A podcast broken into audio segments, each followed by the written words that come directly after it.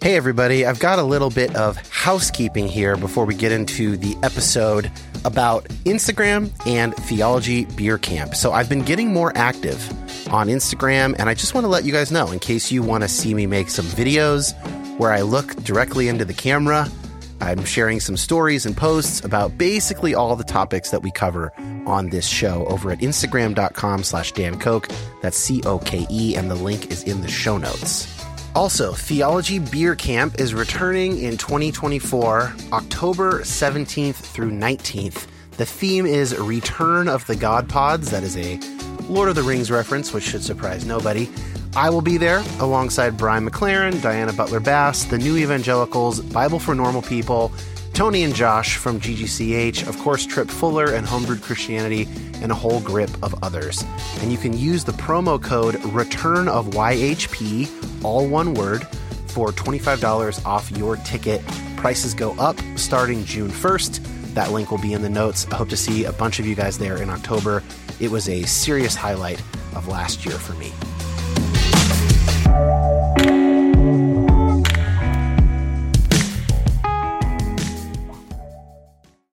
Hey, listener, have you ever thought about starting a podcast? Whether you're an expert, a superfan, or just want to speak your mind, if you start a podcast about what you love, there's listeners out there who'll love it too. So let's hear it. With ACAST, it couldn't be easier to get started. You can create, grow, and even make money from your podcast. You can get started completely free at acast.com. That's A C A S T.com.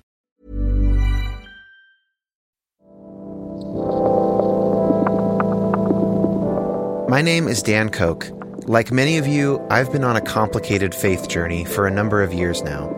And while I tend to find myself on the progressive side of Christianity, my goal is not to make liberal converts. I want this show to be a resource for Christians to my right and to my left, as well as former Christians and non religious folks. Anyone who finds themselves asking difficult questions about God, science, prayer, fate, suffering, evangelism, and more. So many of us have been given bad answers to those good questions, often by people with pure intentions. I want to say that you have permission to take both Christianity and the modern world very seriously. And I hope to facilitate that by introducing you to people seeking God across the Christian spectrum, engaging hard questions in a multitude of ways. Thanks for listening. Yesterday morning, I went to our local Episcopal church, and the homily that the priest Jedediah Fox preached was really great. And it felt so relevant to the work that I'm trying to do with this podcast that I thought I would share a couple things that he mentioned. Now, I didn't realize this yesterday, but I guess on the church calendar, it was Pentecost Sunday.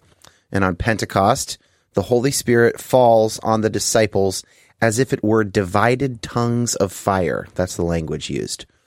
And our gospel reading during the service was from John 14 during the Last Supper. Peter says to Jesus, Just show us the Father, and we will be satisfied. And Jesus responds, like, dude, I'm right here. And the disciples, who I think in this story are a stand in for us, are with Jesus in the flesh, and still they ask to see the Father. What they want is certainty. This is true of Moses as well. After the burning bush, after the plagues, after the exodus from Egypt, Moses asks God, Can I just see your face?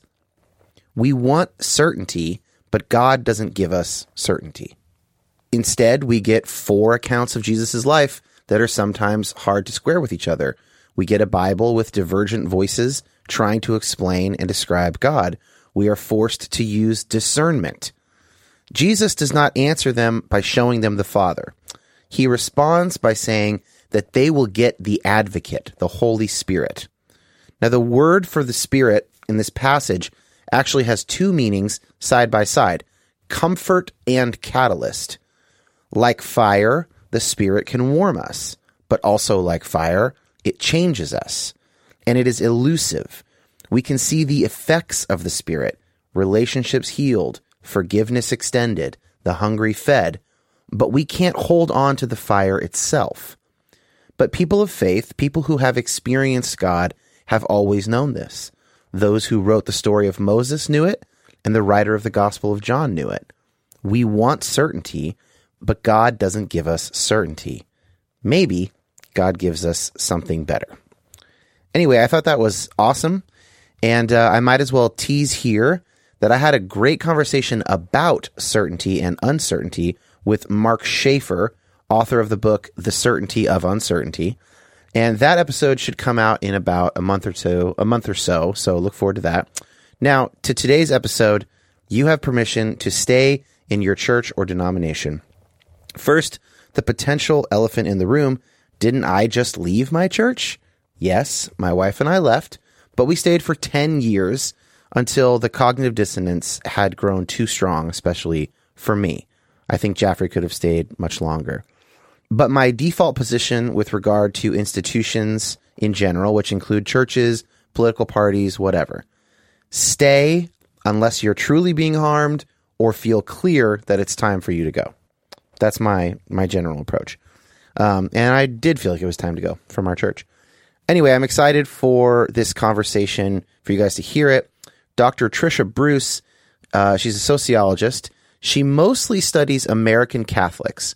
And so in our conversation, she talks a lot about Catholics in particular. But that's just because she is a scientist and she wants to be precise. It isn't that her work doesn't also generalize to other Christians in America. For most of her work, it surely does. Um, and then also towards the end, we get into some good old fashioned sociology of religion, talking about the increase of especially younger Americans who don't identify with any religion. And we tie that back in to the larger question of leaving versus staying within your religious institution. At the end of the interview, I'll be answering a patron question from Jamie. His question is In your opinion, what are the requirements for someone to call themselves a Christian? I'll talk about various motivations for asking that question, some possible answers, and of course, I'll give my own answer because when do I pass up an opportunity to tell people what I think? Very rarely. Uh, remember, you can ask these Q&A questions or vote on which ones I'll answer by becoming a patron and joining the patron-only Facebook group, patreon.com slash Dan Koch, or youhavepermissionpod.com. Click Become a Patron. All right, here we go.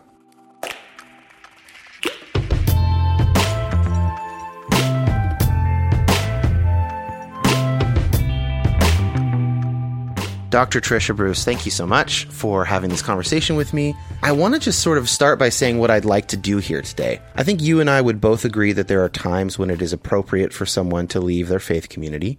It's not always easy to tell when those times are, but surely sometimes some people should leave.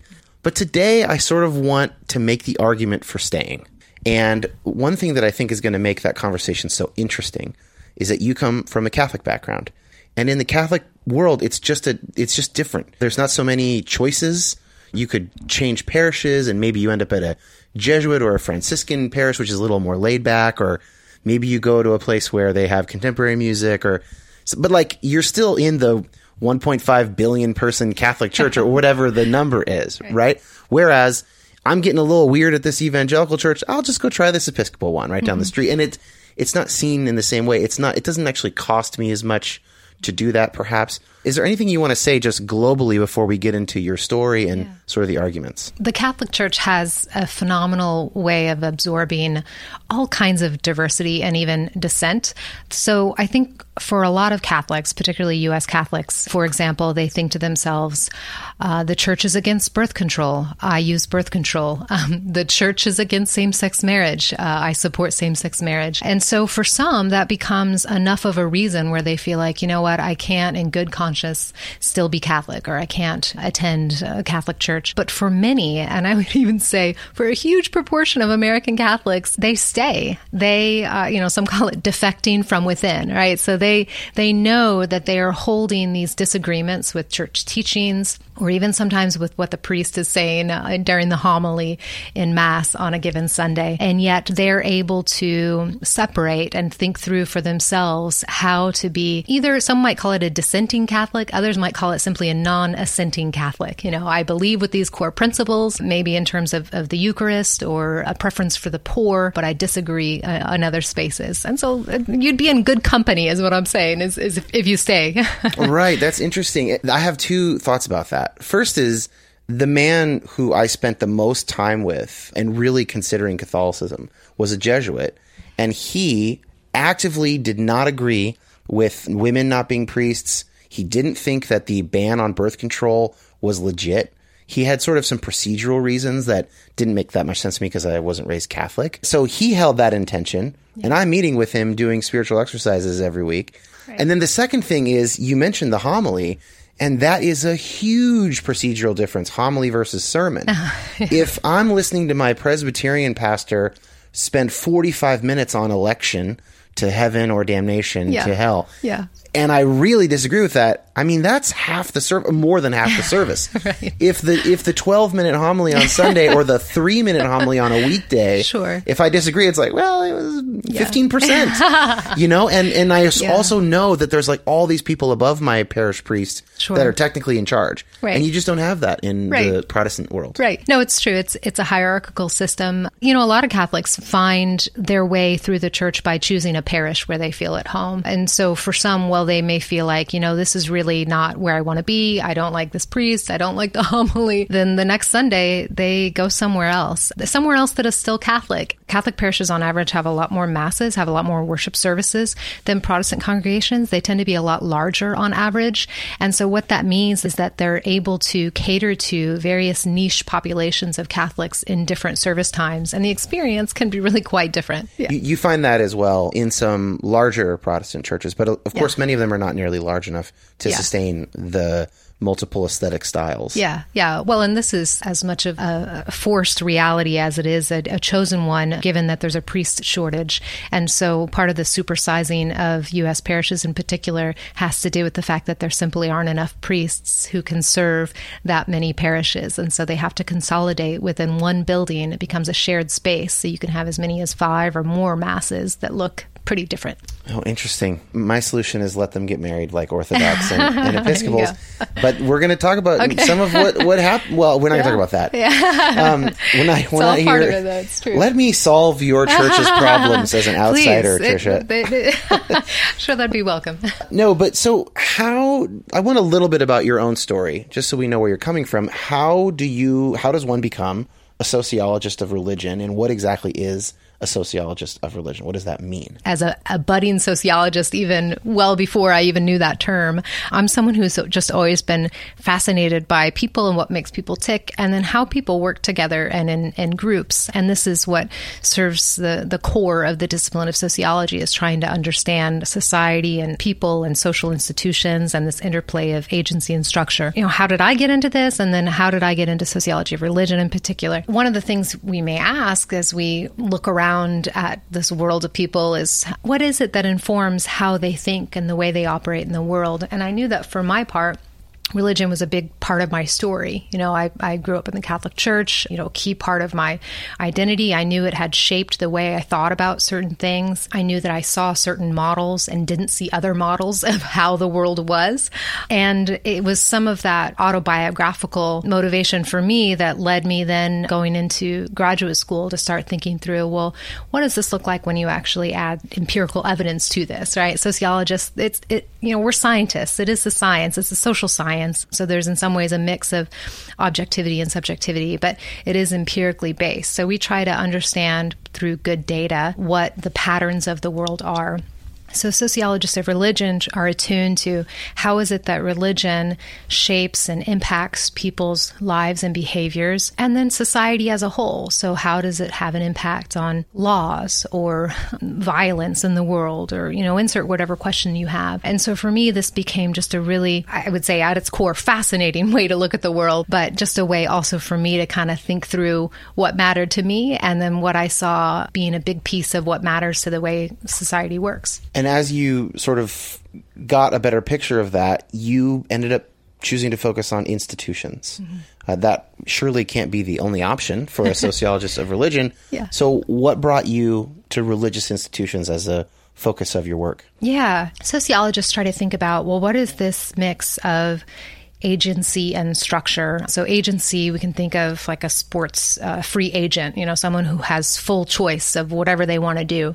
Um, but we always recognize that our agency, our, our ability to make these choices is constrained by structures and by broader forces um, around us, whether it's race or class or gender or these big organizations and institutions that we often are a part of, whether it's education or healthcare or religion or otherwise. Looking at institutions and looking at organizations is a way to understand how power works. And I think sometimes there's too strong of a tendency or even a hope to look at grassroots efforts as being the be all and end all in terms of um, social change. But the fact is that that power is real, right? And sometimes the best of our hopes or intentions or grassroots efforts are going to butt up against pretty hardcore structures and institutions. Uh, and I think the Catholic Church is a great example of that. And so for me, my work has explored from a variety of angles what that looks like, how it plays out, and, and what it means. Something we'll probably get to as we talk through some of these examples is if you can move the needle of an institution it's sort of like when you see those ads like Google is multiplying donations by two times today or you know or whatever yeah. matching contributions. Yeah.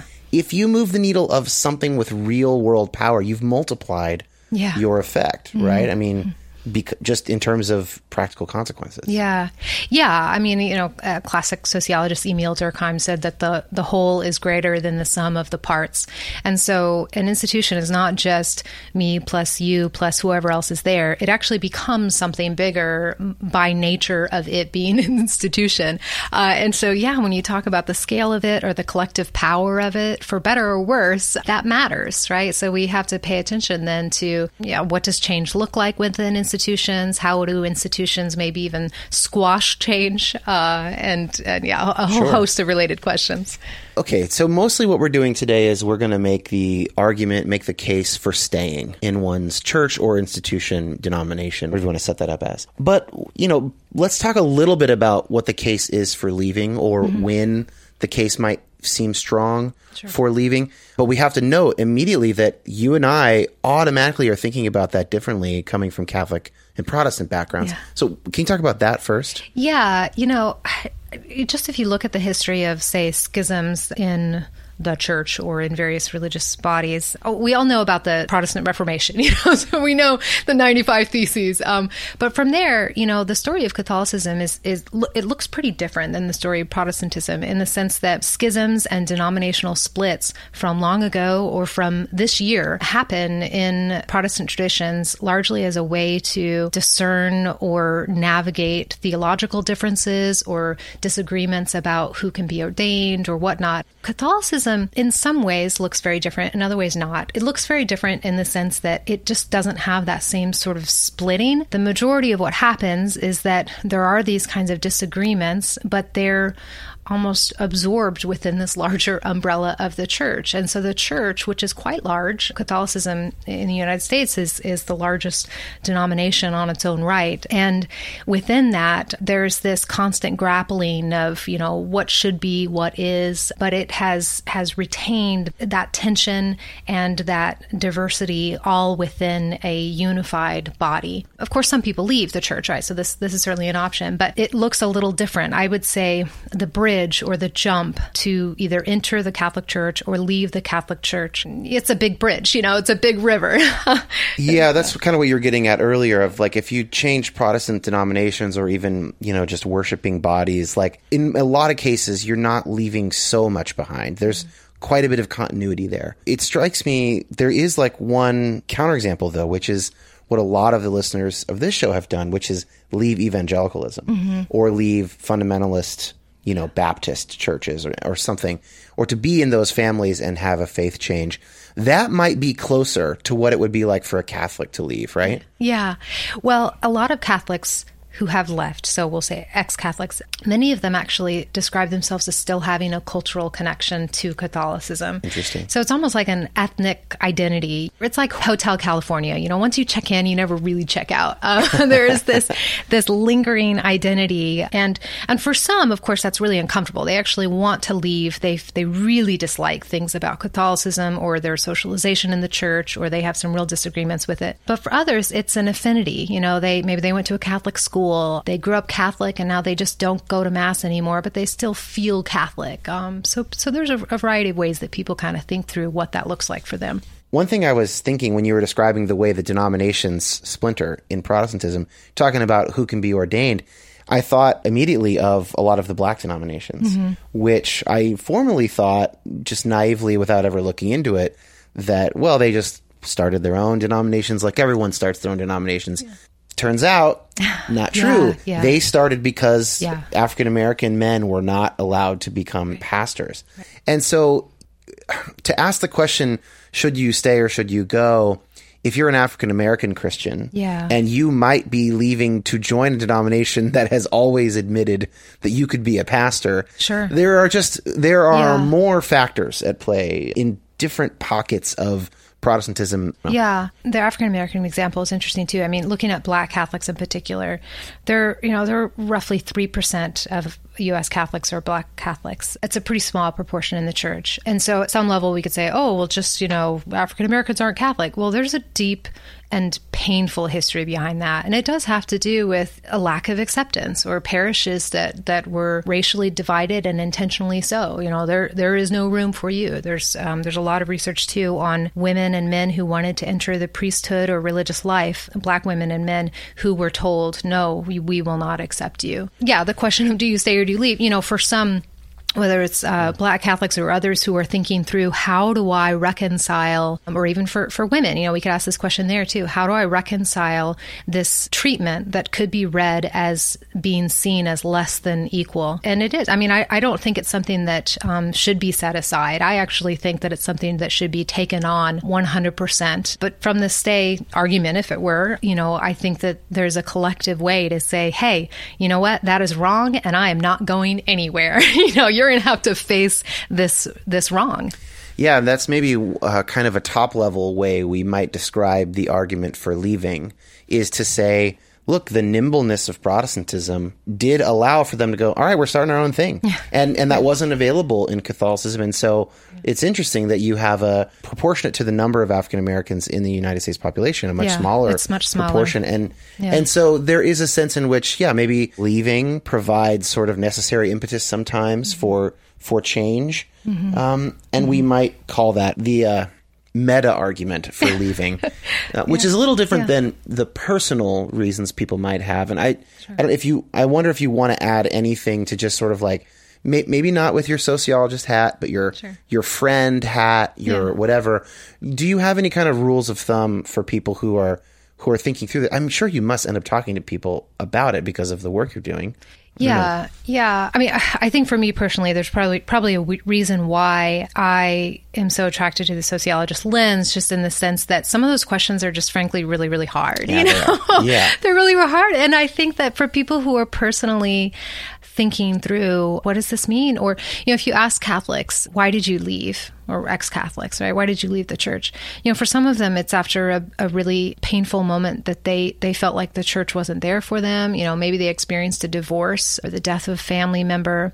Maybe they experienced abuse or the disagreement or the feeling like this is not a place where I feel like I am connected to to God. And when there is that chasm, that separation, I think that that can create an enormous amount of struggle and pain for people.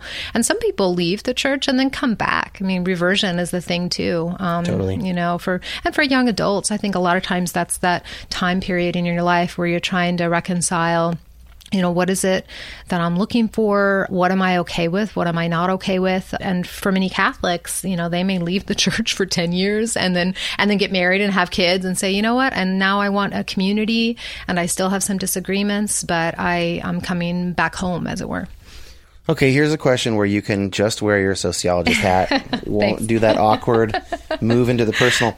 So, setting aside the idea that someone might leave their church and join a different church, so that some sort of conversion or switch, what does someone lose on average or statistically speaking? Mm-hmm. What are they likely to lose when they lose their membership in a religious institution altogether? So they go Mm-hmm. from being a part of one to being a part of zero of them.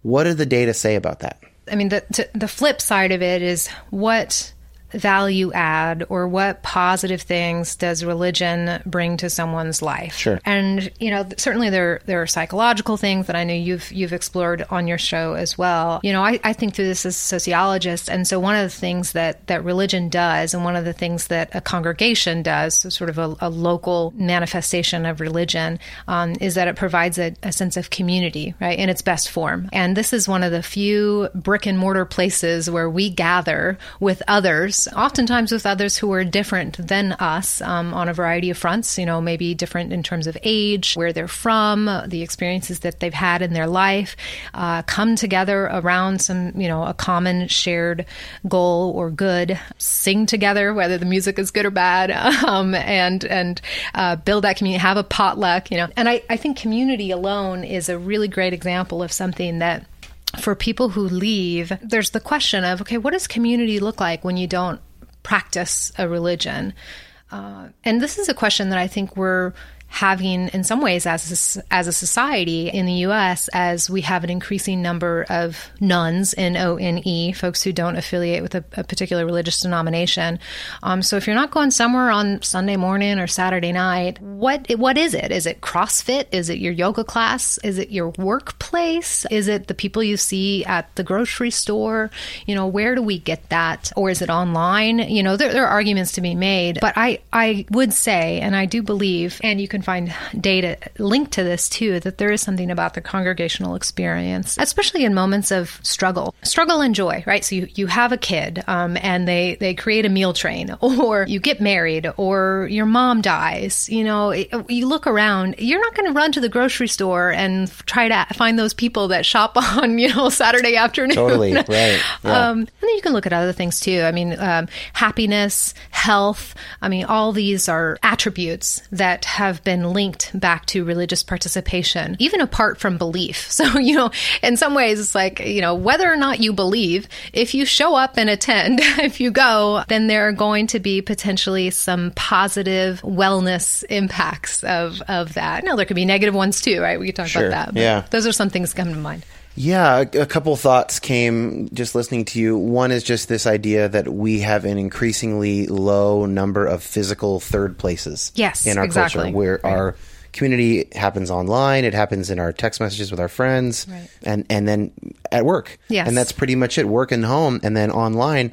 Uh, and you could argue that online has become a third place. It, it certainly is for some things. You know, maybe a message boards might Sure. be in, in a way where there's a, a topic, but Facebook doesn't seem to be a very good substitute It's different. for a bowling league or a trivia night or a something like that, you know? Yeah, yeah. And then the other thing that you were talking about, what kind of people are we Mm-hmm. around? Different kinds of people in, in church often. Yeah. And I think about um, a recent episode with, with Richard Beck, the psychologist, and this is maybe where the psychology and the sociology overlap. He, he was critiquing people who say, you know, a couple friends and a bottle of wine, that's my church. Yeah. And he said, um, no, I mean, you might talk about God, but if everyone around that table either looks like you Yeah, right, or if they don't look like you, they are of the same socioeconomic status Right. and have the same interests as you, then that's actually not church. That Yeah. is a friend group Yeah. or a social club. Yeah. At church, he- and he says specifically in Christianity, he says the, the kind of call that Jesus gives will end up making that table look diverse. Pretty different. you know, right? and he's Right. like, you know, what do I have in common with a really poor person? Yeah. Not a lot to talk about. But if we're coming to take the Eucharist together, Yeah. then uh, now, and this is one of my favorite things about Catholic Mass, Mm-hmm. especially at the downtown cathedrals in the middle of cities. Mm-hmm. You just have everybody. I mean, age, income, culture, and there's something. I just love like being handed being handed the elements by like a 70 year old Vietnamese woman, Right, Who right. I would never ever Yeah. talk. I, mean, I just wouldn't have a reason Yeah. to hang out with her. Yeah. you know, and and so No, I don't know if you have anything to yeah, add. Yeah, no, I think that's a really good point because, especially today, we hear a lot about polarization and tribalism and how we filter not just our news feeds, but we filter our realities. You know, we filter who we hang out with, what we hear from, what we don't hear from, and and yeah, sometimes that makes us feel really good, and sometimes that makes us feel like ah, my people. You know, and there's value to that too. But but yeah, to your point, I mean, it's a really good one. How how often are we in places where we are encountering someone who's who's truly different and the other, and even just you know, we think about how do you make how do you make friends, right? You know, I, I hear sometimes people in their sort of 30s, 40s, and beyond, like, wh- how do you make friends past college? Um, Yeah. From a sociological perspective, you know, even just the definition of group, a group is like it requires regular, patterned interaction. That's why college is such a great place to make friends because you have regular, patterned interaction with people because you see them in class or you see them across campus. You're just you're around each other. A lot of people who are in college then fall in love and they get married or they have lifelong friends. Where do we do that now? And then back to these sort of happenstance examples. Okay, maybe we take a run or we shop, but it's not the same regular group of people. And so you're not having that repeated interaction in the way that a congregation is just set up to do with, with all its imperfections, you know, and we can certainly talk about ways that, that congregations are divided too, especially along racial lines. But setting that aside, there there's not, a, yeah, the third place, there's not a whole lot like that out there. For the racial thing, I'll just refer listeners to the previous episode with Michael Emerson, Evangelicalism's Racial Blind Spot, which does not only apply to evangelicalism. We just got done talking about leaving church, and I do want to tease, by the way, we are going to talk about the nones, N O N E S. We're going to talk about that later in case people, if that caught their ear. But uh, is there data about, can it be quantified what people lose when they switch? So let's say rather than going from one to zero, you're going from one to a different one.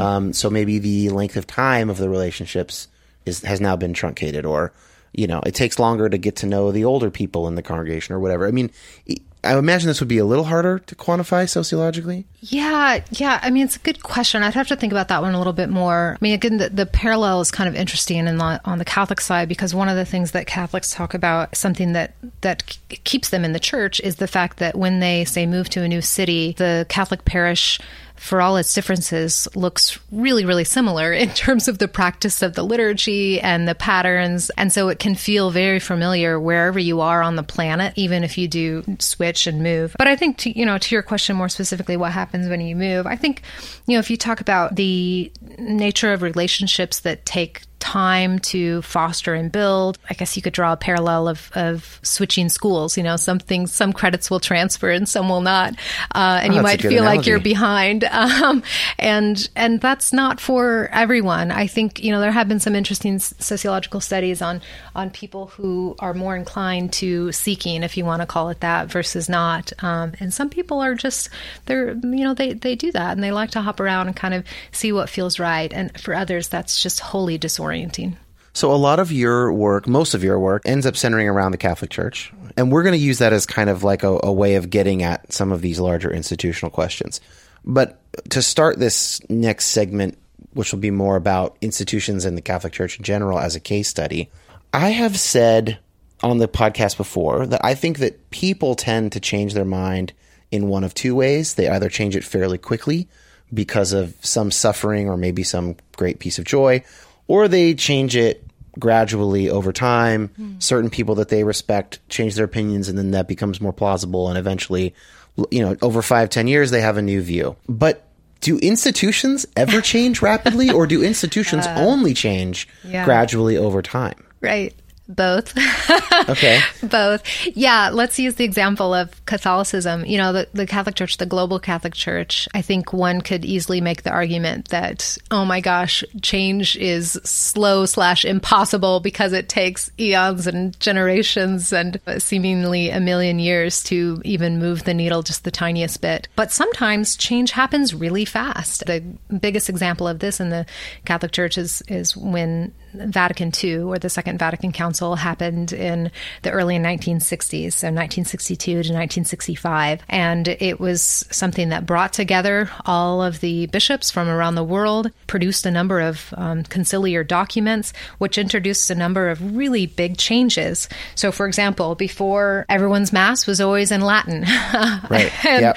and then after Vatican II, suddenly Mass was in English or in Vietnamese or the, la- the local language. Um, Huge difference. yeah, huge difference. Suddenly the music was different. Suddenly even the architecture of the churches uh, started to be made sort of in the round was a, a popular Some uh, big theological changes too, like Yeah, yeah. Uh, the status of other religions, Exactly. who's in hell, if anybody. That's right. You Um, can be friends yeah. with, who you can marry. Right. And this happened really, really fast. And it was, so I, I was not yet born um, during this time. And so for me, I, you know, it's interesting the cohort effect of kind of if you were alive or not, how and how you view the church accordingly. But having uh, had so many conversations with folks who were alive during the changes of Vatican II and, and having read a bunch about it too, there is, I mean, it, it, it took a long time to figure out what does this even mean? What does this look like? And it did feel really, really rapid.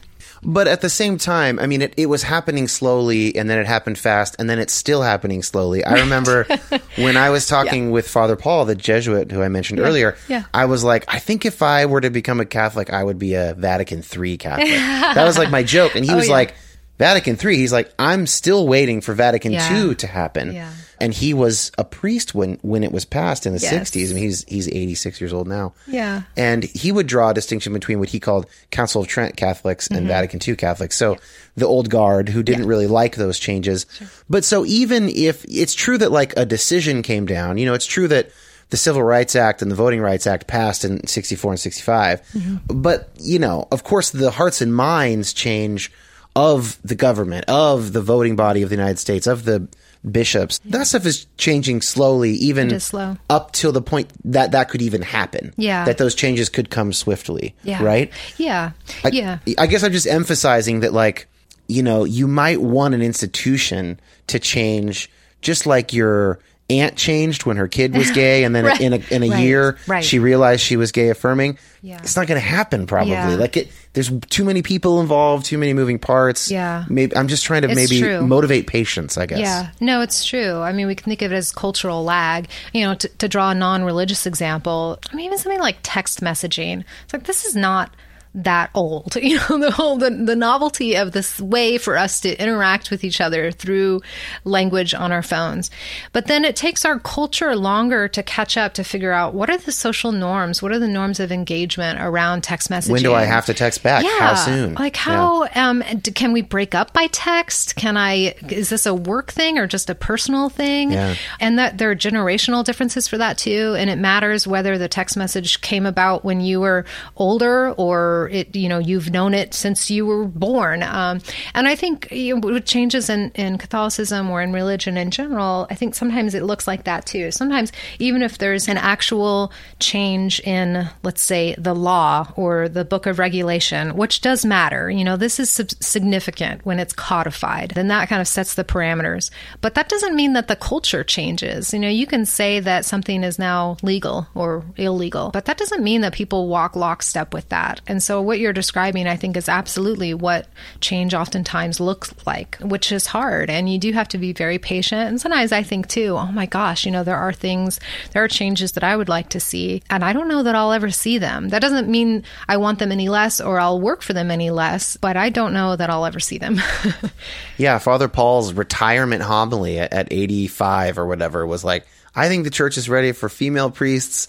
And, uh, you know, right. a couple things. I was like, well, you're not going to probably live to see that, Paul. No yeah. offense. Right, right. Um, but he spent 50 years Sure. as a priest working, you know, or at least doing his priestly job, but holding that view. Yeah. Uh, and he never left. Yeah. And he never went back on his celibacy commitment, even though he fell in love once or Yeah, twice. And, yeah, yeah. you know, so like I, I have this uh, example of him of like, well, he really stayed in the system. Now he was a Jesuit, which means he had no latitude.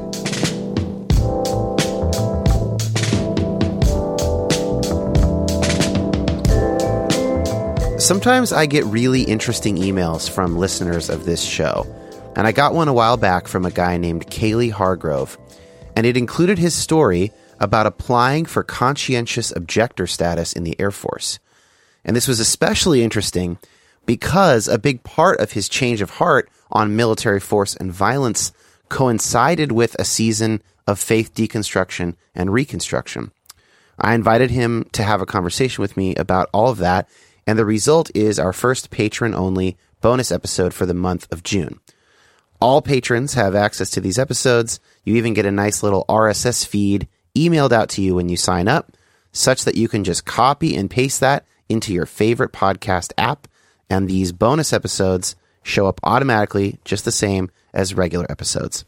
Here uh, is a couple minutes, some short clips from my chat with Kaylee. I remember having this thought that America was like the new promised land. I mean, there's there is no questioning whether or not you know it, it would be right for a Christian to take part in the military.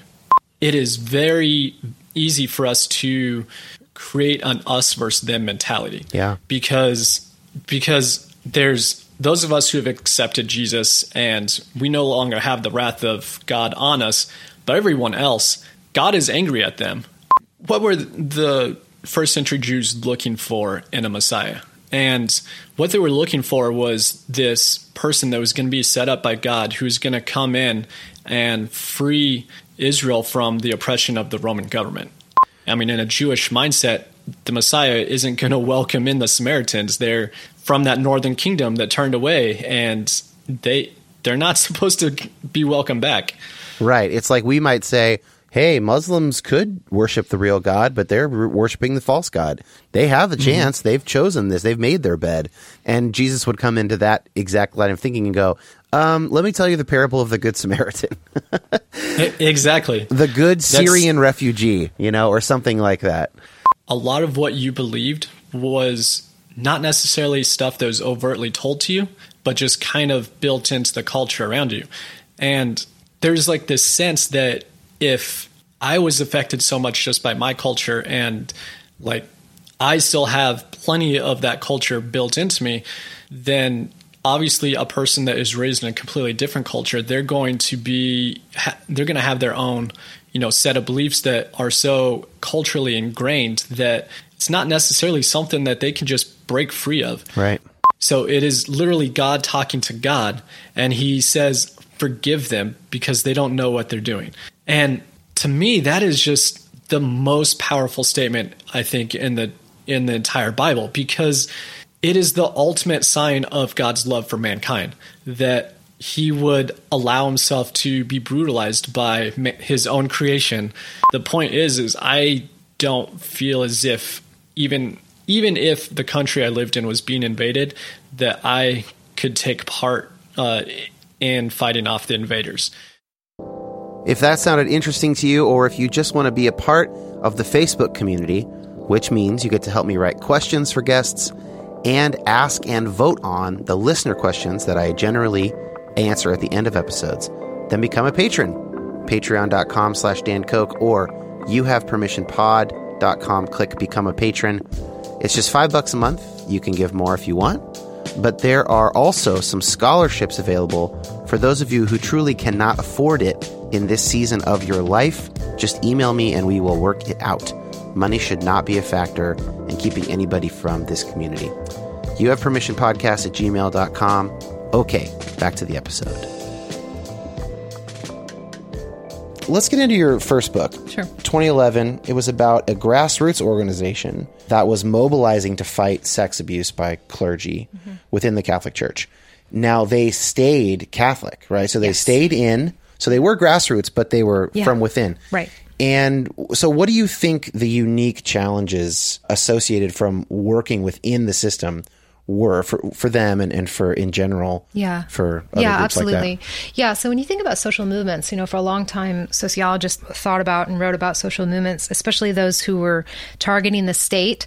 Uh, in some ways the, the, the whole definition of a social movement was linked to the state. So it wasn't a social movement unless you're trying to enact legal change. This is a group that was working from within the confines of an institution. We could draw other parallels uh, for example a group of parents who are trying to make curricular changes and inside an education system, you know, a group of nurses who are lobbying for change within their, their hospital system. But it, it means something to then be acting from within a space where you share an identity. In this case, and the group was called Voice of the Faithful. And these were Catholics through and through. You know, these were folks who had, most of them were baptized in the church when they were infants, uh, you know, had sung in the church choirs, had gone to, to Catholic schools, um, were Eucharistic ministers, lectors, and the like. And yet, when they saw the news of abuse um, that, that was highlighted, especially in 2002 with the Boston Globe's coverage, um, which in more recent coverage uh, has was depicted in the award winning movie Spotlight and in my book, which was out before Spotlight. But you know, these were were Catholics who just saw that and were reeling from it and felt like, oh my gosh, this is my church. And their reaction wasn't, I'm out. The reaction was, oh, I'm digging in and I am going to push for change from within. And, you know, the, the Vatican II piece, since we mentioned that already, is, is relevant here because a lot of them were baby boomer Catholics. A lot of them were Catholics who had, with their own eyes and lives, experienced the change of Vatican II. And so they knew the church could change.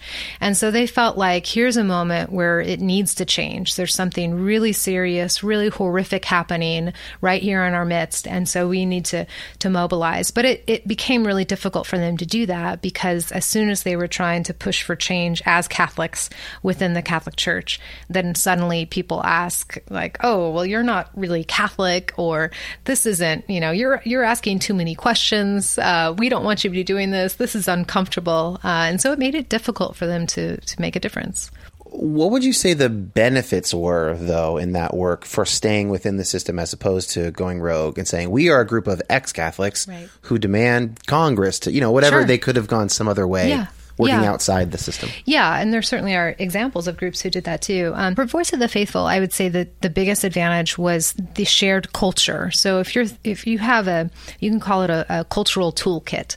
So what are the tools? As Michael Yeah. Emerson did Yeah, yes, on the yeah, a la good, good sociologist uh, language here. Yes, yes. Ann, Ann Swidler's Cultural Toolkit um, articles is probably one of, if not the most cited article in sociology. Yeah, so if you have a shared toolkit, then that means that that it's familiar, right? And you can talk the language, you know how to kind of work within the system. And I mean, it really is like a language. If you think about if you're trying to communicate something, how difficult it is to do that if you don't share the language. You know, if, if your listeners have traveled abroad and in uh, countries where folks are speaking a different language, you know, just trying to order a meal becomes difficult. Whereas if you share that, then you can better articulate and work within an existing power structure to uh, to advocate for certain things.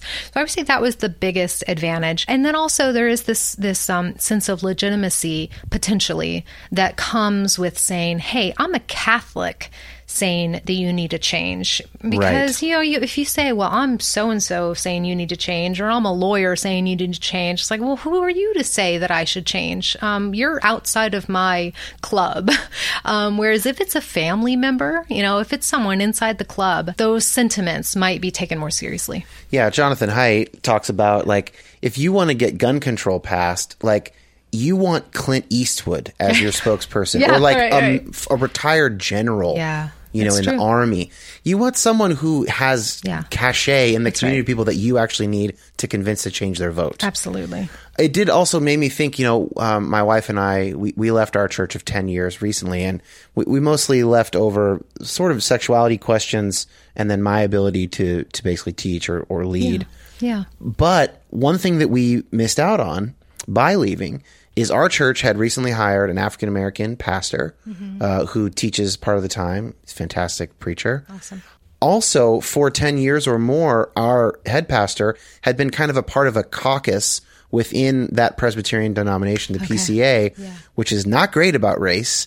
They'd been in kind of a, he's in a caucus of pastors, I think mostly from the coasts, going, hey, we really need to address Yeah. sort of racial injustice. We need to make statements about this. We need to work on some of this segregation that we have Yeah. in our denomination. Right. And by my wife and I leaving, we took our we we took our help and It's our true. our voice away from Yeah. that caucus within that institution. Yeah. And you know, you have to make those decisions, but we were aware that we were doing that, and that was one of the costs Yeah. of leaving. Yeah. One more question about the voice of the faithful. What did they end up? Well, two more. What did they end up accomplishing Mm-hmm. from within the system?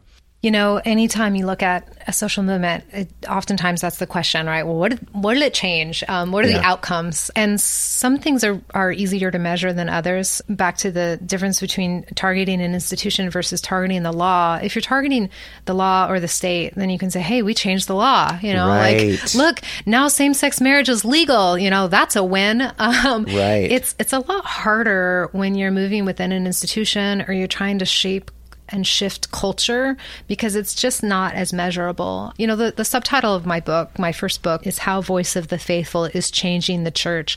And I've got to say, it's, you know, it's kind of tough. Here we are in 2019, you know. Well, that was my. So I that's why I said two more questions. Yeah. The la- and that last question had to be an update because that was Right. 2011, and obviously it's back in the news in a big way. It is, it is, Yeah. and it should be. And so, you know, a, part of me feels like, oh my gosh, you know, I, this was a completely unintentional, but just really, I don't know, irony or dark humor or something, um, or a complete lie. Where's some in my subtitle? Because did it change anything? But you know, I do think back to this idea of, of change being slow. And one thing that Voice of the Faithful has done consistently, and they do still exist, um, is articulate a voice for Catholics who say, We are Catholic and this is not okay. And there is a way to be Catholic and to demand that the church be held accountable, that church leaders be held accountable, and to push on questions that say there there needs to be a a whole structural shift within the global church that better accounts for this. And I know that that work is not finished. I would say that now my observations of the more recent reaction to more recent revelations of abuse has been that, you know, before in the 2002 iteration of this, including Voice of the Faithful and even among the bishops, the response was internally focused. You know, we'll create the Dallas Charter, which created these rules and regulations for American dioceses. We'll make sure that we're kind of taking care of this, you know, and then, you know, Catholics together, okay, we're going to push for change for our church. But, you know, the more recent reactions, I think, have pushed this this notion of external accountability to say that, hey, maybe that's not enough to say from inside of the church, we're going to handle this. Maybe you do also need the grand jury you know maybe you do also need these other groups to to go through those blind spots because even though a lot of this abuse happened decades ago some of it is is more recent and then some of the the institutional cover up um, has persisted. And so i think you know voice of the faithful ra- raised some questions that are still getting answered. And i'm hopeful now that this more recent time has pushed for additional external accountability to be paired with the internal accountability You have this great phrase mobile people encounter immobile infrastructure. That obviously applies to Catholics, it applies to Voice of the Faithful, as we've been talking about. But it sure seems like it also applies to a lot of Protestants as well, especially in some of the more doctrinally airtight mm-hmm. denominations like the PCA, which I was mentioning. sure What kind of tensions happen when mobile people encounter immobile infrastructure in general?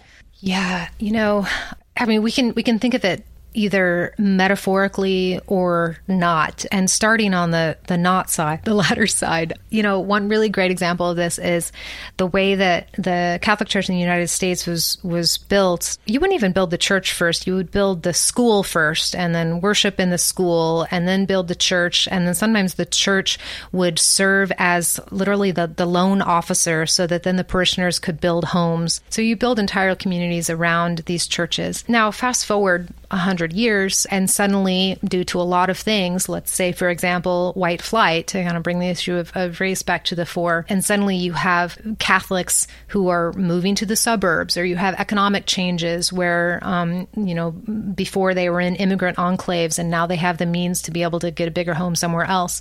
In the meantime, you've built up this, in this case, literal infrastructure in the urban cores of cities or in high density concentration in some New England uh, cities. And then suddenly these Catholics either they're not there or there aren't as many there, um, or you know you have Catholics uh, now. The real growth in the Catholic Church in the United States is in the the West and the South, and so you know what what happens then. Um, so this is a, a physical, literal interpretation of this, but you know part of what the Catholic Church is having to contend with now is how do we actually even deal with the physical property piece because you have all this all of these churches and now Catholics are dis- dispersed differently. You know, people have moved. The the and there are lots of reasons behind that. The the world has moved, um, and yet the the churches stay. So you have to kind of think through. Well, do we keep these? What does this look like? And then yeah, to use a more more well, before before you yeah, do that, there it strikes me that there is a Protestant corollary there as yeah. well, especially with larger churches. Yes, and not just size of building and size of congregation, but connection to parachurch organizations, sure. you know, running homelessness ministries, running other kinds of ministries. Yeah. And if you have a church of 6,000 members and now 3,000 are maybe gay affirming, yeah. and what do you do? And if you lose the donors, you know, so maybe not for the more, the smaller, yeah. more nimble groups, but you do have some of that as well. Not, uh, they might not have quite the same yeah. 200 year long infrastructure yeah. being built up, but you're still right. running into that kind of yeah. thing. Yeah. How do you encounter, and if you look at even just changes in a neighborhood, you know, demographic shifts over time. Right. The neighborhood that used to look very Irish is now very Korean. Um, you totally. know, how do you respond to these, to these needs? Which is, there's a real uh, power of the longevity of religious institutions, which is why I think too that, that, you know, we have to be cautious in making some sort of blanket secularization argument because the fact is that, you know, religion religion and religious bodies, religious you know, churches in particular, have a, a massive footprint in this country already, and that's that's there. And and yeah, you could you could tear them down. Some of that is happening, but there's you know there's literally it's built into our fabric and into our culture, and so that becomes an opportunity to reinterpret for the future. Now that you have this kind of change, what do you do with that? What does it look like? So you were you were saying there's sort of a, a non metaphorical way to yeah. talk about the uh, mobile people and the immobile infrastructure. Literally, yeah. It's it's in stone or right, wood, right. concrete. But there's also a metaphorical way to talk about yeah. that. And so uh, please. Yeah, yeah. You know, on the Catholic side, for example, you know, American Catholics, given that we live in one of the, the wealthiest country in the world, you know, and, and we have laws that are inclined towards freedom and rights and what, and we have a, a church that is highly traditional and, you know, doesn't always look very quote unquote American, especially if you travel outside of this country. You know, Catholicism looks pretty different in other places. If you want to think of that as, as mobility, right? People people's openness to to change and, and progress, which might run counter to the the kind of uh, tradition that religion upholds. How do we do this? How do we balance an openness to modern change, even the things as little as like an online presence for our parish, versus retaining the the core connections to this religion that is thousands of years old? Like, let's say there's a pastor or church staff person listening and they're like, oh man, that phrase, mobile people coming up against immobile infrastructure, yeah. that really hit home. Do you have any advice for sort of how they might approach whatever the particular problem is if they recognize that that is what's going on? Ah, well, that's a great question. I mean, the the first thing that I would say, and this is, you know, I'm a sociologist, right? This is what you're going to get, but we have to we have to have good data, right? So we have to know what's around us, and I think sometimes religious leaders and religious participants can turn a blind eye because they they remember, well, this is how it's always been for me. You know, these are the people who would come to the church. These are the the faces I'm familiar with. These are the folks that I am used to seeing, and they don't realize that wait, you know, this massive demographic change has been happening in our neighborhood, or hey, this company just closed and now we have all of these people totally. in our communities that don't totally. that don't have a job anymore. And sociology is actually a really this is my pitch, right? But sociology is a great tool for that because you can do a neighborhood analysis, right? You can kind of see yeah. what are the you look at census data, do surveys of your community, ask some questions, go out and do some focus groups or some interviews and figure out, you know, hey, or you might look around and say, gosh, we're looking we're looking pretty gray here, folks. Where are all the young people? And and you may realize that our congregation is much older on average than our neighborhood. Why is that? What's going on? And so I think the first step in my mind is always you have you have to have good knowledge in order to make good decisions. You can't just do it based on anecdote or guesses. You actually have to have the data. Well, that's actually a great answer. And then I have the same question for the, the lay people. Now, they might not be quite as quick to do a, a need analysis or something Sure, sure. for their. I mean, but maybe they're gonna maybe they're really good with census data. But you know, what what do you in terms of maybe even just adjusting one's expectations? Uh, and maybe maybe you can speak as a sociologist to just sort of the facts on the ground of how these things go. Yeah. When mobile Yeah. people encounter immobile infrastructure.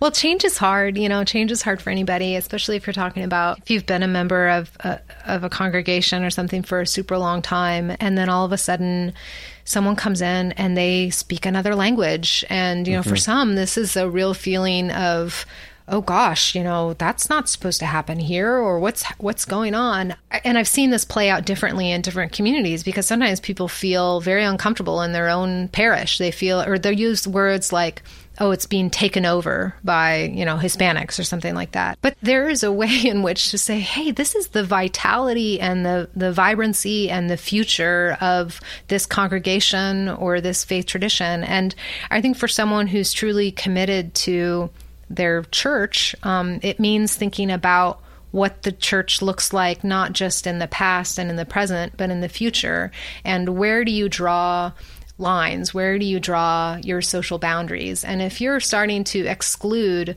whether explicitly, which would be really bad, but even implicitly through the ways that you're interacting with others or starting arguments in the parish parking lot or you know these subtle ways that that we are not kind and welcoming to others who are different than us. That's back to the question of why people leave. You know that can make people leave. And so you know perhaps it is a, just a recognition of one's own you know you want a place that feels like home but but also recognizing home is going to continue to change because you have new family members who are coming in.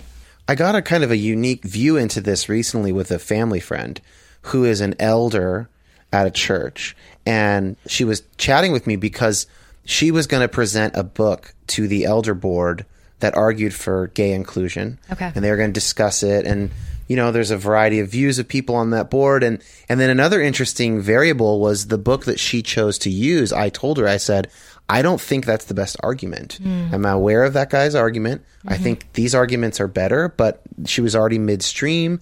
And, you know, I think it kind of ended in a bit of a draw. I'm not totally sure. Yeah. Um, but like there's all these factors that go in. And I'm wondering that might be an angle in for the layperson to be like, well, what if I'm the one who recommended the better book? Yeah. You know, it, or Yeah, if, if I'm, if. I have my ear to the ground, if I know some people who are in leadership here, like, Right. Can I be a resource to you? Could Yeah. I do some of this research for you? Right. Uh, maybe not with the Yeah, census data, yeah, depending on your your But level. Yeah, I mean, We, we all have a skill set, and and yeah, thinking through what what is it that I can bring to this, or maybe I'm able to speak to a particular experience that these folks have never had, or I can bring yeah a friend to talk about his or her experience in order to have the congregation better understand something. I think there are lots of ways that we can all bring something to the table for sure. So I I teased earlier that we are going to talk about the the nones, the no Yeah, religious group, and then the interaction of that with this conversation. But let's just let's start with um, the fact that more and more people are identifying as non-religious, especially young people. Yeah. My first question is: Can you give us a little data about this? Like, how fast is it changing? Yeah. Which branches of Christianity are being hit hardest, etc. Yeah.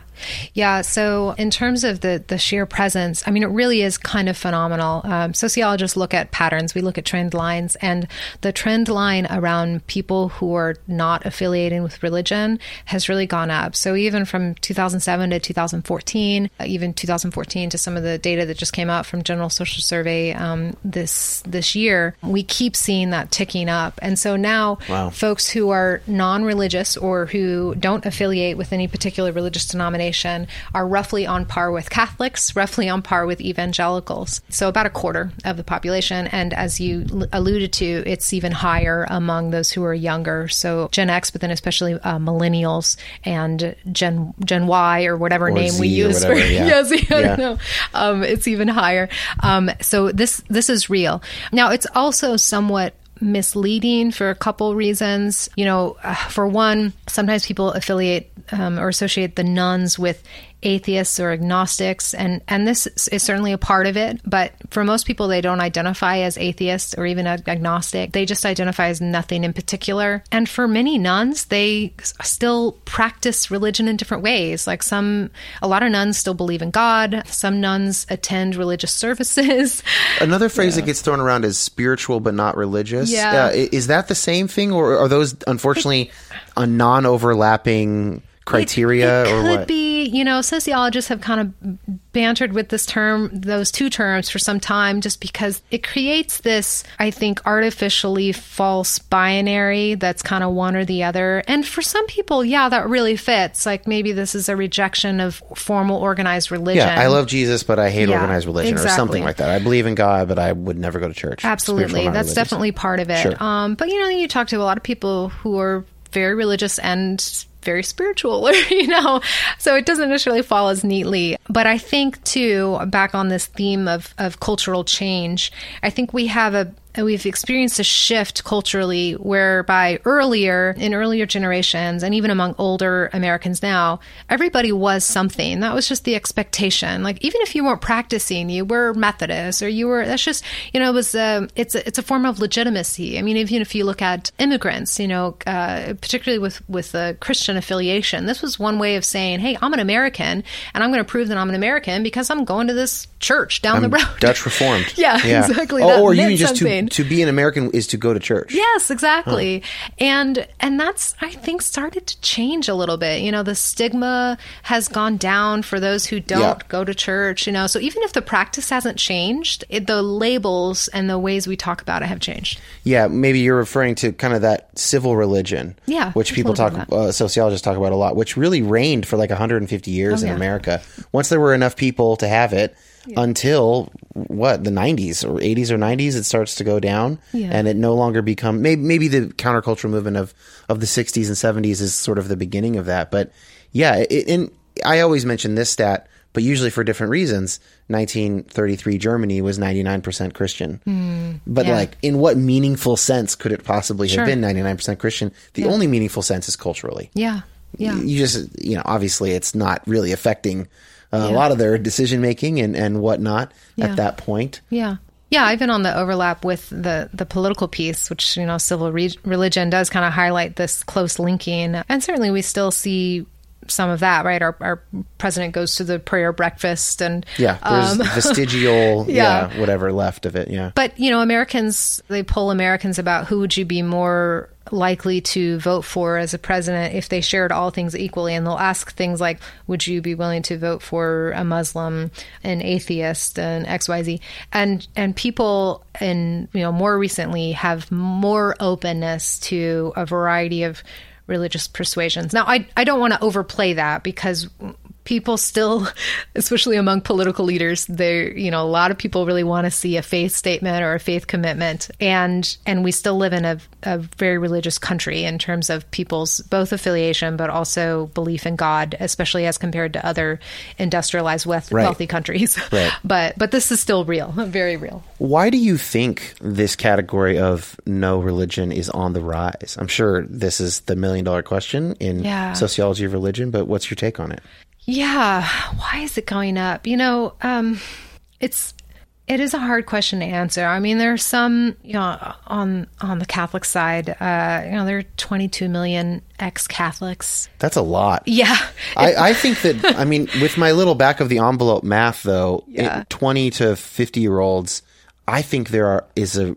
I think there are at least three or four million ex evangelicals. Yeah, you yeah. know, just in that age cohort. I'm, I mean, sure. it might be fewer. I don't know, but yeah, ten-ish percent of Yeah. you know of the population. Well, and mainline Protestants too. There have been some really big drops. Right. now, some people then become another faith tradition, so right, it's not exactly. like they yeah. leave. And some people um, replace those evangelicals exactly, who leave. It's not yeah. like that doesn't mean that they've lost four million. Yeah. I'm just saying there is this huge population, and and they're Yeah. kind of the the I don't know the center of of who I end up speaking Yeah. with and and listen to the podcast and stuff. Yeah, but the you know like if you look at the and I'm, I'm gonna I'm playing playing around with your question. I think in part because it's a hard question. Well, that's Um, fine. but the if you look at the Catholic line over time, so the stability of the of Catholics as a proportion of the U.S. population um, has been actually quite striking. So it's been roughly a quarter for really decades and decades and decades. But what's behind that is some pretty massive transition, and part of why it's maintained stability is that.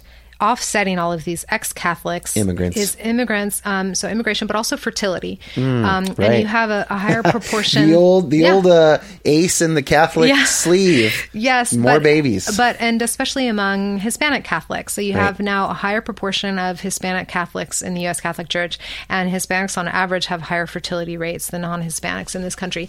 So in terms of numbers, that's that's helping, right? If you're if, if you're kind of counting people in the pews, but you know, even now, it's like it's kind of hovering. So then you do start to ask, like, okay, well, something, you know, something's happening here. Um, and then the other thing that, that I think about too is the fact that we have now all of these young millennials and younger who don't have a religious affiliation, who many of whom were raised with one. So they were raised to something, and and now they're not. So whether they're whether they're an ex-Catholic or whether they sort of talk about mainline Protestantism as a uh, sometimes it's like a vaccine. You know, you get just enough to to never want to have the whole thing. Yeah. Um, and and so they're not. So the, the question that that raises in my mind is they're now having kids, or they will have kids, and those children, unless they're you know going quote unquote back to the church, they're they're not being raised with anything in particular. So to me, as a sociologist and just as a person curious about all this, I'll be fascinated to see how this plays out because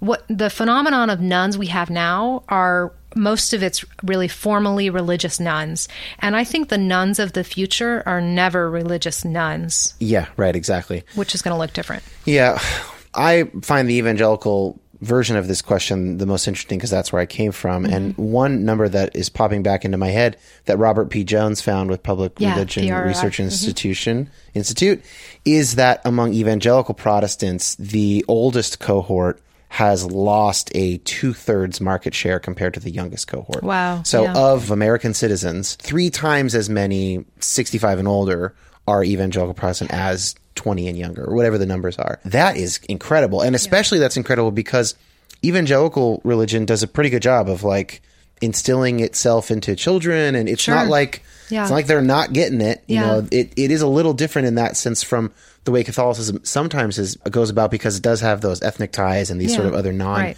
It's like pretty doctrinal. Yeah. You know, in evangelicalism, Yeah. and there's a cultural Right. element. And I would argue with the rise of Trump, we we see there's actually even more of a cultural element than we might have thought there was, Mm-hmm. and it's less strictly speaking about the beliefs, and that's another question. Yeah. I don't know if you wanted to comment on that that I mean, evangelical well, thing. the only thing I, I, I won't necessarily comment on that piece, but on the um, the cultural piece, which is just to say that the loss of if we want to call it loss, we can use different terms, but but the loss of religion carries with it the potential loss of other things like ethnic traditions, like language. You know, there I did a, a national study um, on Asian American Catholics, and for many first gen Asian American Catholics, Asian and Pacific Islander American Catholics, um, so they were not born in this country, uh, born somewhere else, migrated here, are now raising their children here. And there is this real fear, even panic, that their children are leaving the church, in this case, the Catholic Church, because Catholicism is where they're getting their language lessons, where they're getting their connection to the home country the, of their parents, all of these traditions or the saints that are venerated or the food or otherwise.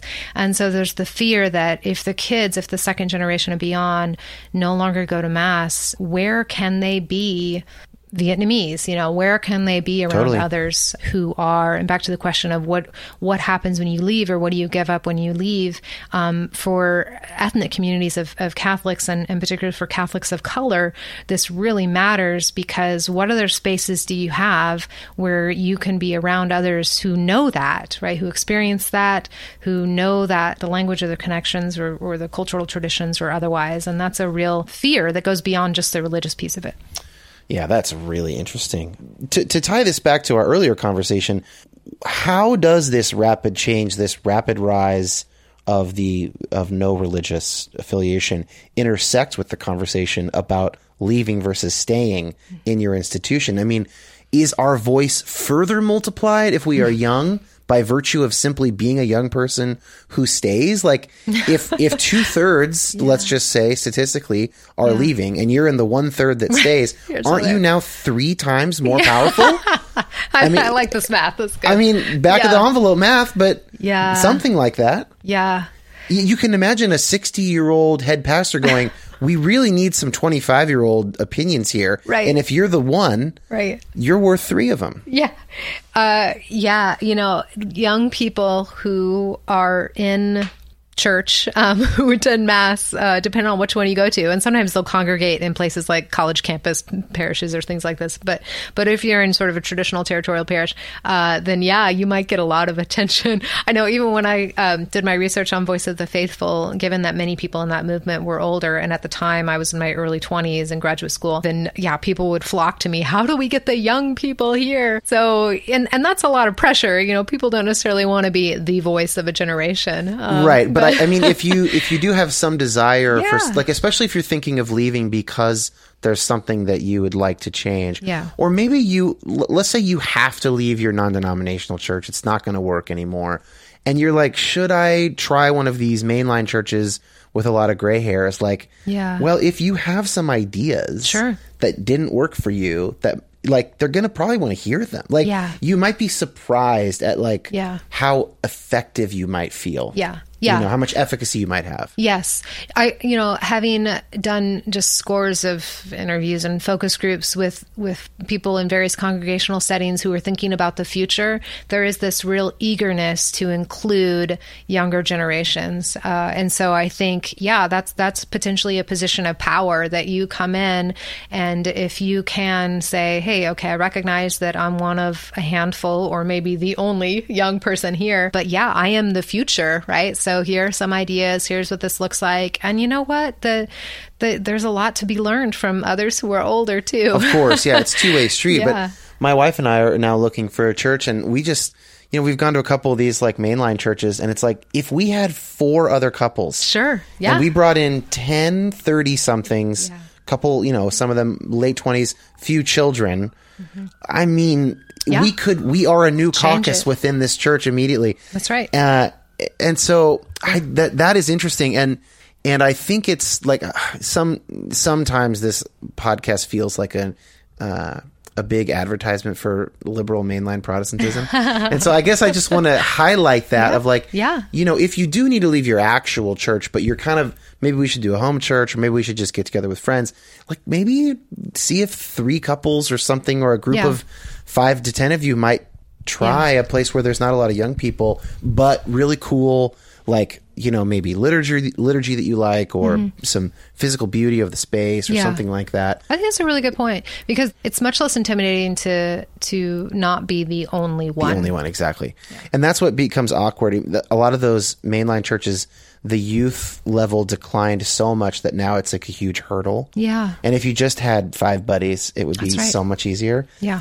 So this is my last sort of question slash topic for you, but we can talk about it for a minute. One more area of your work that I think intersects, I think, especially well with this conversation about these mainline churches that do have these buildings. Sure. You're working on a manuscript Yeah. of a book Yeah. talking about church conversions, Yeah. basically spaces that are that are transitioning from religious purposes into non-religious purposes.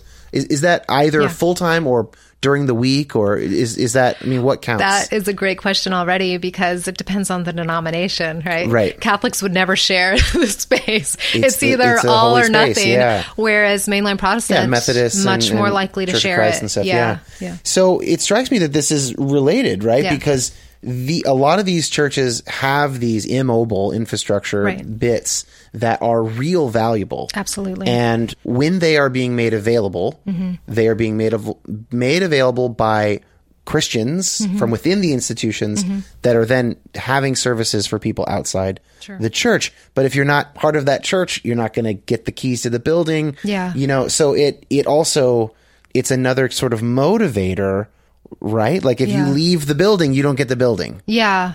Yeah. No, it's true. So a lot of congregations, if they still retain the property, then they'll try to think of creative things that, that are aligned with the uh, religious sentiment that they hold. So they may think, okay, well, um, using it for, for the arts, that's an appropriate AA use. meetings, Yeah, right, AA yeah. meetings. Um, or uh, there's some Homeless churches. ministries Yeah, homeless stuff, yeah. ministries.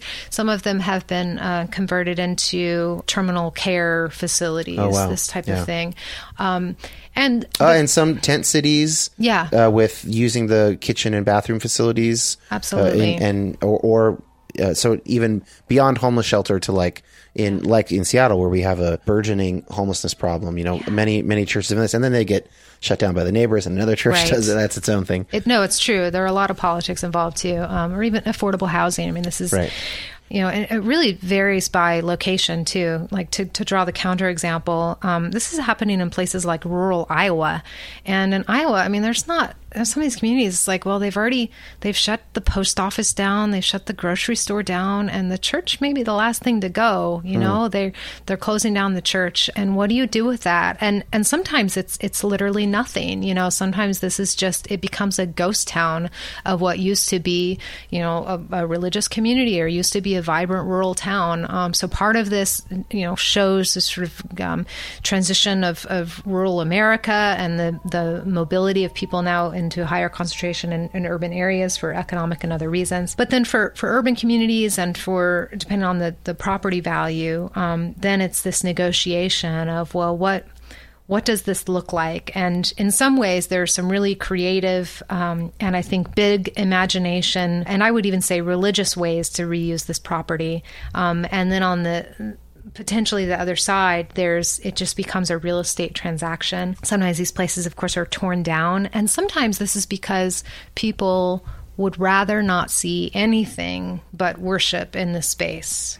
We don't want to see anything else. It can only be a church, and so you you have to tear it down, which is yeah, which is really painful. Um, so to me, you know, I'm I'm doing this as a sociologist, but but I think you know from a broad like you step back, um, the satellite view, this is a a real, I think, test in a way of how does the U.S. negotiate this. Um, I'm not going to call it secularization, but I'm going to call it the the diffusion of religion into cities in different ways. And part of that happens through transitions in property. So does that property, the symbolic role of religion in the city, simply disappear and fade into history and retained only by those who once attended, or does it get um, adapted? You know, architects call it adaptive reuse. So do we make it into condos or nonprofits or other spaces, um, or or something else entirely? And I think those outcomes say a lot about how we're dealing with this transition of the religious landscape as a whole.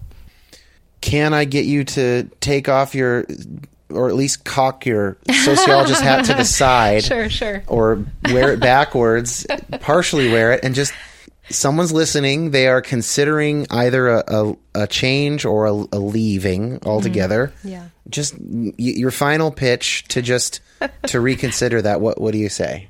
Religion certainly in the in the US and for all of us it is changing and so even if we stay right where we are change, still gonna change. change is Right. happening Um, Sure, good point. and so I think there are ways to yeah, to respond creatively to that you know it, it does require this sort of introspection um, but I and I think it also requires voice of course I'm I'm an academic I'm an educator and I, there's a real power in knowledge and education um, both in learning things but also in learning to articulate areas that need to change. I think uh, from a religious perspective there doesn't have to be this huge chasm between knowledge and religion. You know you can put on both of those hats you know? Right, yeah. um, and then and then see where it leads. And sometimes that's uncomfortable but you'll definitely have company.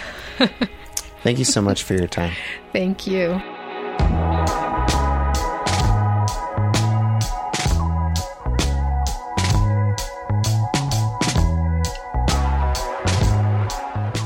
Pretty good, right? Smart woman. Very interesting conversation. I wonder if you guys are feeling more motivated to stay or go. I don't know.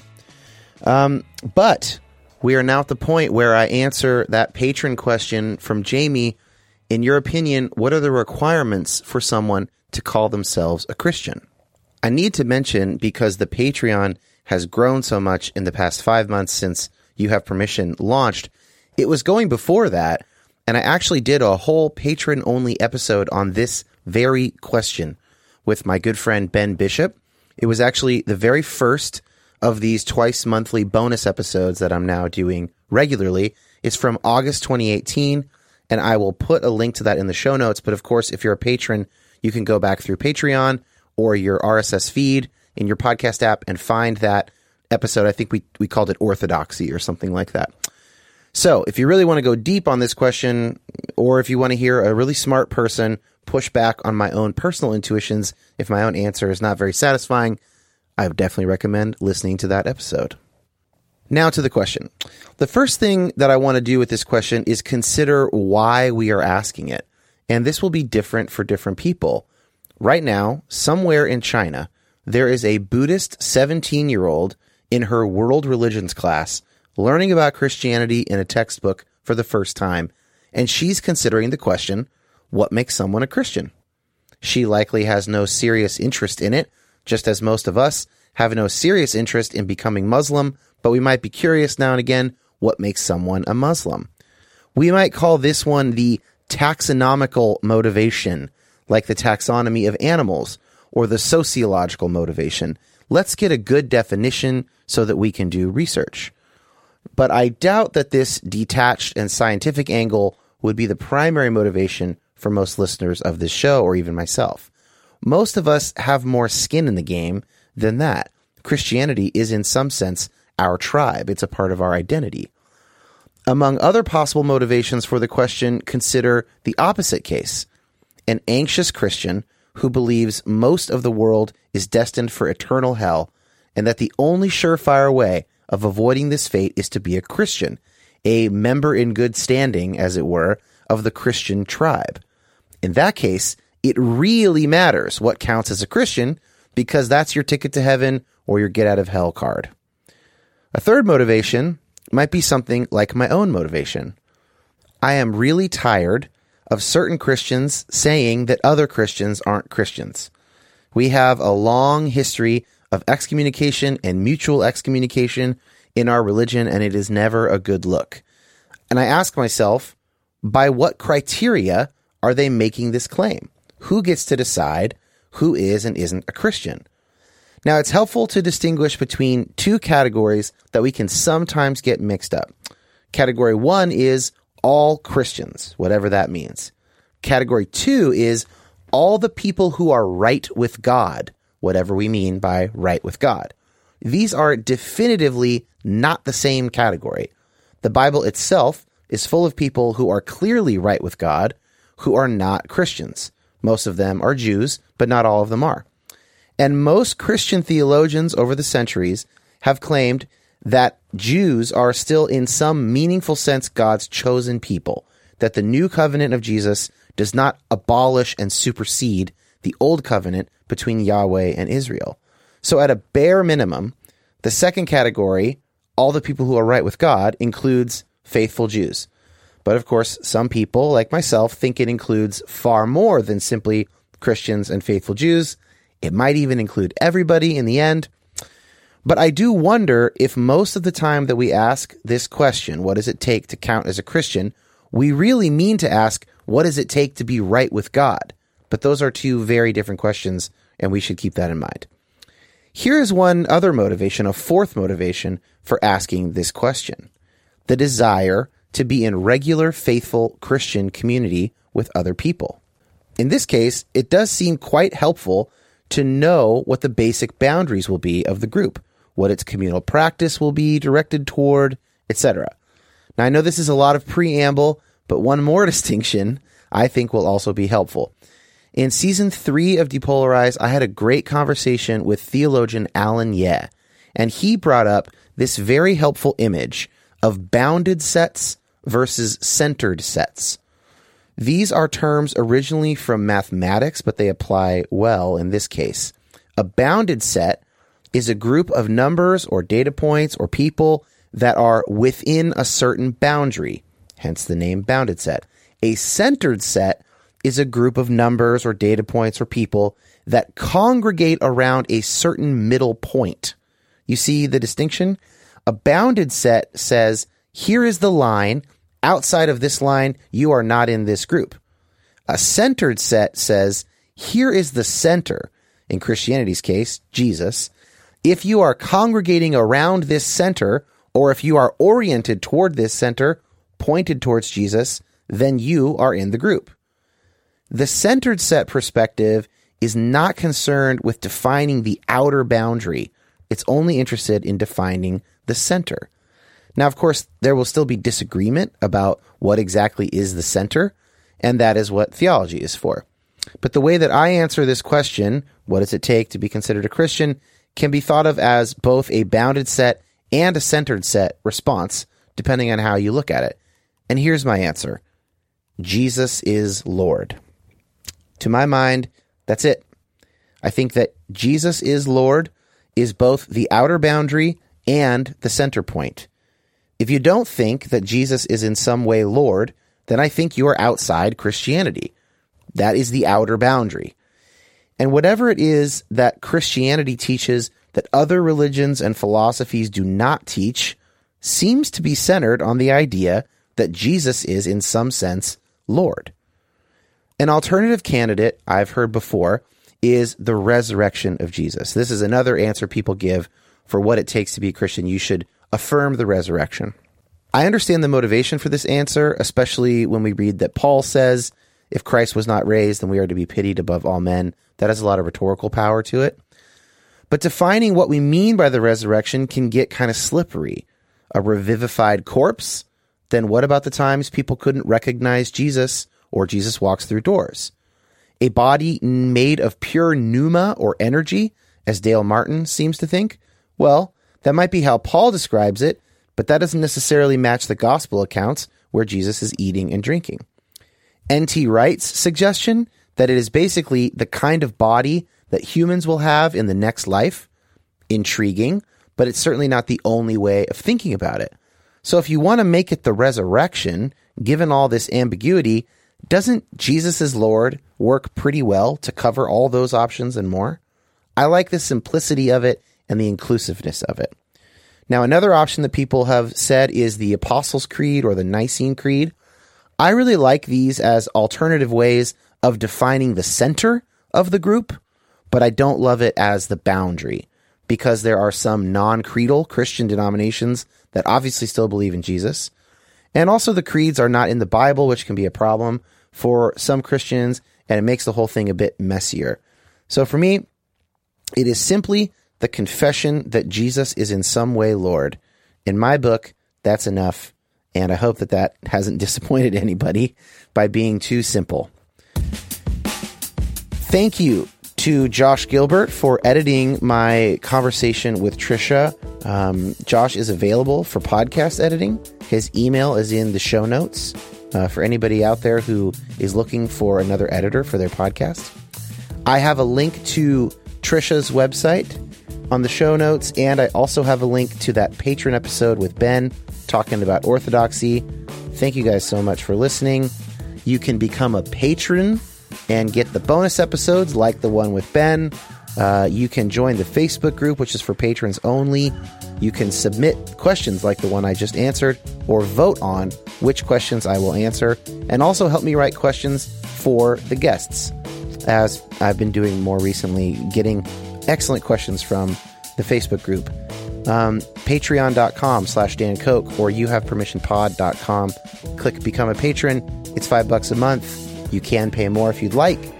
And also, if you can't afford it, if you really are in a spot where you can't swing that right now, there are some there are uh, scholarships available. There are some people who've offered to pay extra to cover you.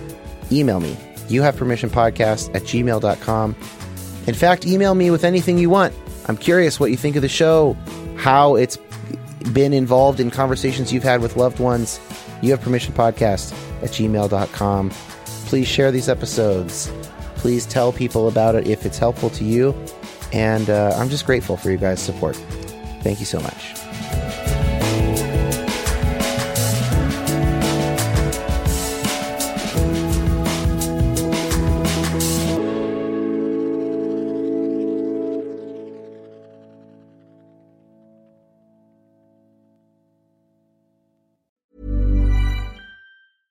ACAST Plus makes it easy to turn loyal listeners into paying fans. Whether you're just getting started or a seasoned podcaster, subscriptions and one time payments can make a real difference in your income and listener engagement. With customizable subscription plans, you can include ad free streams, early access, and bonus content. And with one time payments, you can offer limited series or one off episodes, all available across multiple podcast apps. You decide the best options for your listeners. To find out more, visit acast.com backslash acast plus.